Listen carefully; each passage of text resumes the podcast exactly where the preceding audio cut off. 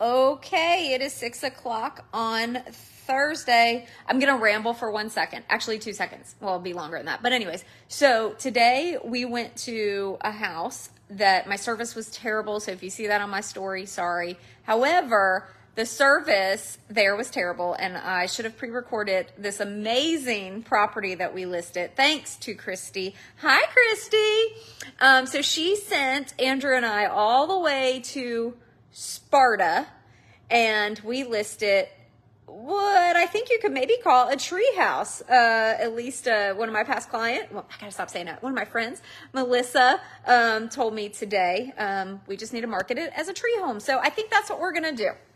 All right. Uh, oh, second thing I was gonna vent about. I was looking through all my soapboxes. You guys, I have a tic. I do. Okay, I say that like, and then okay, I got to stop that. So I apologize if you watch through my highlight reels and you see, or highlights, whatever they're called on Instagram.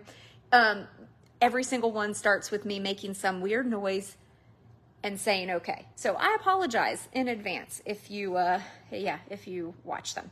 Okay, questions. The first one What's your number one piece of advice to new realtors?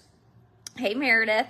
Um, so my number one advice is join a team.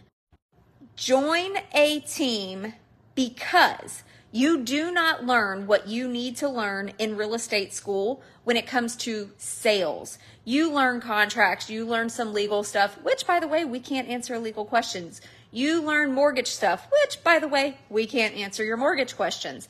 So it's kind of crazy. You learn about the code of ethics and all that fun stuff, but you do not learn how to actually sell, how to generate leads, how to work with clients. You don't learn practical tools. So when you join a team, think of it as continuing to invest in your business and your career, but also it's almost like continue ed. Suck it up, do it for one year.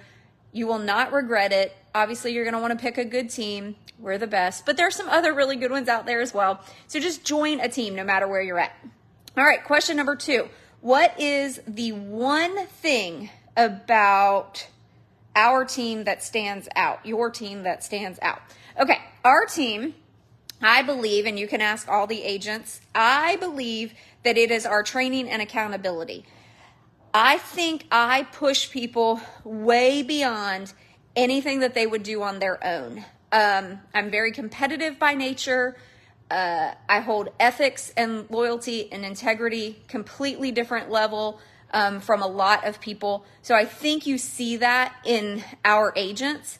So I think that would be the number one thing that sets us apart. But also, our team is like this amazing dysfunctional family. And I say that with the lightest heart ever because we have so much fun together. We are crazy. I can literally yell at most of the agents and they can yell at me. And we kiss and make up just like family. So um, it's a great environment, but it is a competitive environment.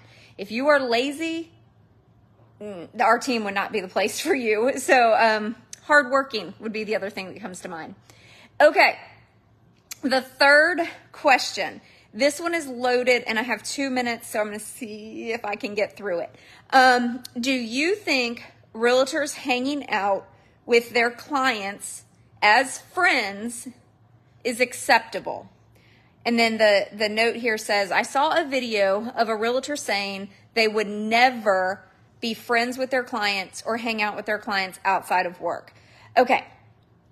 The reason that is a loaded question is because there's so many things that go into that. My very first comment is yes, it is perfectly fine to be friends with your clients. In fact, the majority of my friends, I have probably sold them a house or helped them sell their homes. So most of my clients turn to friends, not the other way around. However, when you are working with a realtor and realtors talking to you as well, when you're working with your client, your first job is to be a professional. Your first job is to take care of them as a client. You need to make sure emotions and all of that are pushed aside. I have some amazing clients that will tell you when they work with me, they know when it is business and they know when it is lunch, when it is hangout, when it is fun. And I would say that the majority of those people respect me more because of that. So, yes, you can be friends. Should you treat them as a friend when you are helping them in one of the biggest purchases of their life?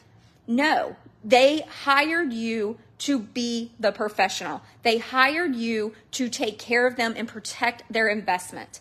Um, but don't get all wrapped up in that because um, I want to tell a quick story, and it's already 605. I have known agents that get too close with their clients before the deal is even closed. Something goes wrong. Now the friendship and the client relationship is severed, right? So don't let yourself become this person who is a friend of every single person you meet. Be the professional first. Allow the friendships to naturally happen. All right, I'm a minute over. Um, love y'all. Have a great night. Go enjoy time with your families. Bye.